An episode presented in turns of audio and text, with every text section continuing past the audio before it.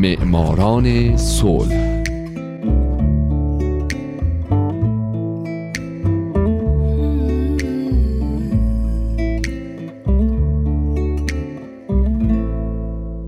اینجا رادیو پیام دوسته و شما دارید به جدیدترین قسمت از برنامه معماران صلح گوش می‌دید.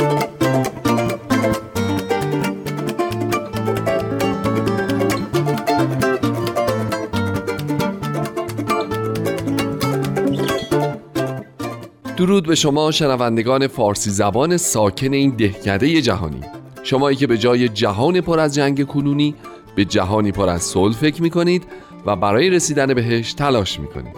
درست مثل سوژه های برنامه ما مثل زنان و مردان و شرکت ها و مؤسسات دولتی و غیر دولتی که برای رسیدن به صلح قدمی بلند برداشتن و باعث شدن ما الان در دنیای امتری زندگی کنیم.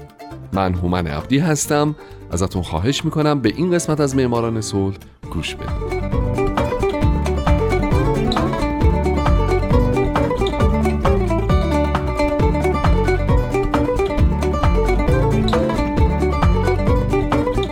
این هفته سال 1993 فردریک ویلم دکلرک.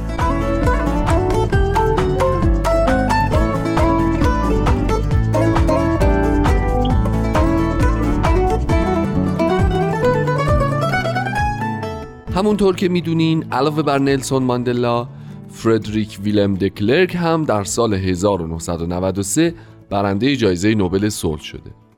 او در 18 مارس 1936 متولد شده و بنابراین الان دیگه در آستانه 80 سالگیه. دکلرک سیاستمدار اهل آفریقای جنوبی و هفتمین و آخرین رئیس جمهور این کشور در دوران آپارتاید که نقش مهمی در خاتمه دادن به آپارتاید و سیاست تفکیک نژادی آفریقا بازی کرده و تلاشهاش به اتفاق ماندلا علاوه بر اینکه باعث شد هر دو به نوبل صلح دست پیدا کنن باعث شد آفریقای جنوبی تبدیل بشه به کشوری دموکرات. دکلرک علاوه بر نوبل صلح برنده جایزه صلح سازمان یونسکو در سال 1991 جایزه شاهزاده آستوریاس در سال 1992 و چندین و چند جایزه دیگه هم شده.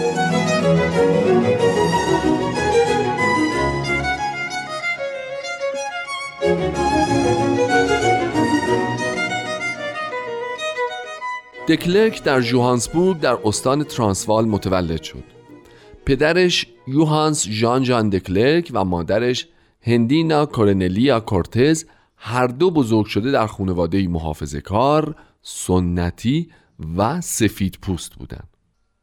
جد پدری فردریک سناتور بود و پدرش هم در طی دوران کاریش به سمتهایی مثل معاون وزیر، وزیر کابینه، رئیس مجلس سنا و استانداری رسید. بنابراین سیاست تو خون این خانواده بود. فردریک هم بعد از طی دوران تحصیل و فارغ و تحصیلی از دانشگاه به امور غذایی مشغول شد و در سال 1959 با ماریک ویلمز ازدواج کرد و صاحب دو پسر و یک دختر شدند.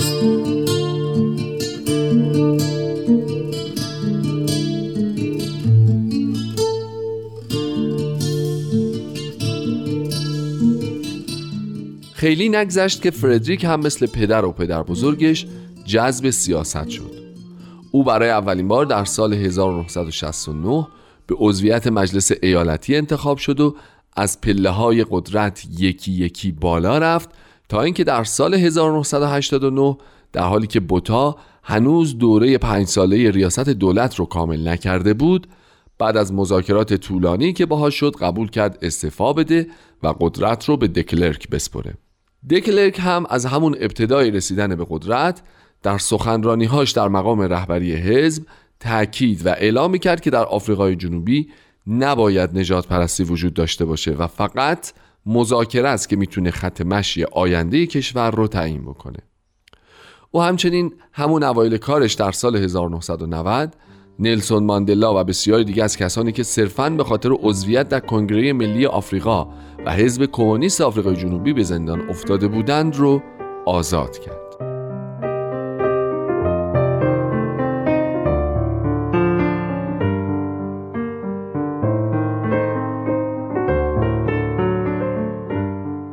دکلرک به مرور و به طور قانونی باعث پایان آپارتاید در آفریقای جنوبی شد. سیستم ریاست جمهوری او بر پایه مذاکره استوار بود و همین مذاکرات بود که باعث برقراری دموکراسی در آفریقای جنوبی شد. در سال 1992 دکلرک رفراندومی برای پایان بخشیدن به آپارتاید در بین سفید پوستان برگزار کرد و به این ترتیب قریب به اتفاق سفید پوستان رأی به پایان بخشیدن به آپارتاید دادند. او همچنین همزمان با روند تدریجی پایان دادن به آپارتاید دستور پایان برنامه های تحقیق دسترسی و نگهداری سلاح های هسته‌ای رو در آفریقای جنوبی صادر کرد و موفق شد کشورش رو تا سال 91 آری از هر گونه سلاح هسته‌ای بکنه.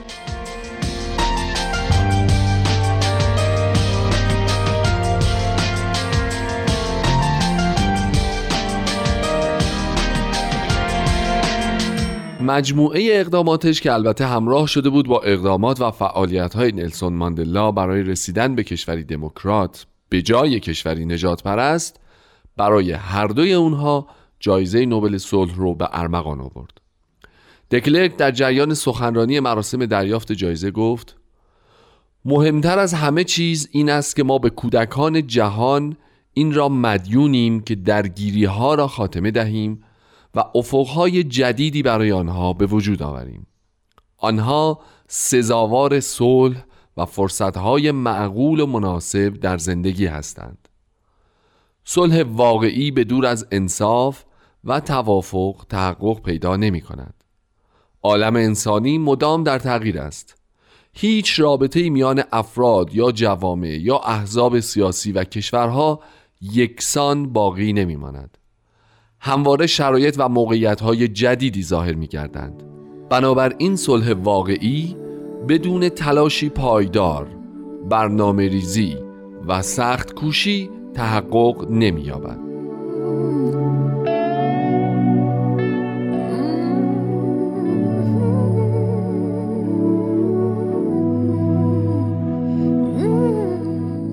فردریک ویلم دکلرک یکی از دو برنده جایزه نوبل صلح سال 1993 بعد از اولین انتخابات عمومی در سال 1994 شد معاون رئیس جمهور دولت وحدت ملی به ریاست نلسون ماندلا. او تا سال 1996 در این مقام باقی موند. بعد هم در سال 1997 از کارهای سیاسی کناره گرفت و بازنشست شد. دکلک و همسرش ماریک در سال 98 بعد از 38 سال زندگی مشترک از هم جدا شدند.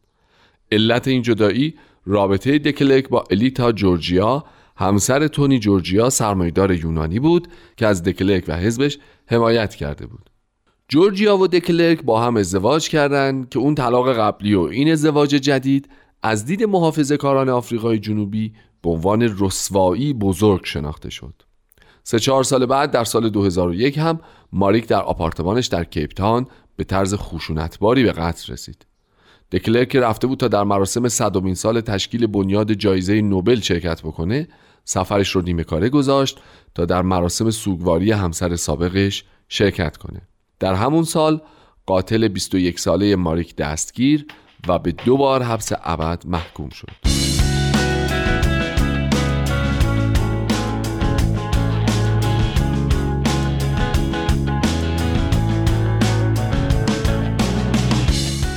دکلرک در سال 1999 بنیاد طرفداران صلح FW دکلرک رو تأسیس کرد.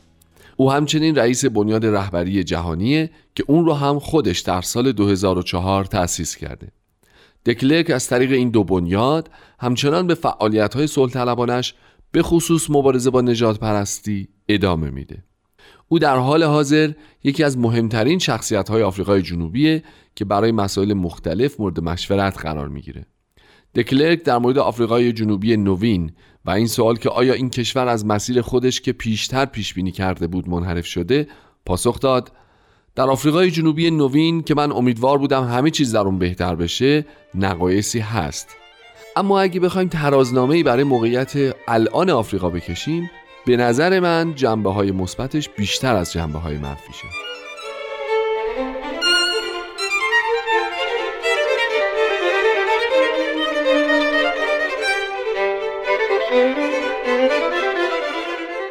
دوستای عزیز بدون هیچ حرف اضافه ای من هومن عبدی آرزو می‌کنم یه روزی تو همین برنامه به زندگی شما بپردازم.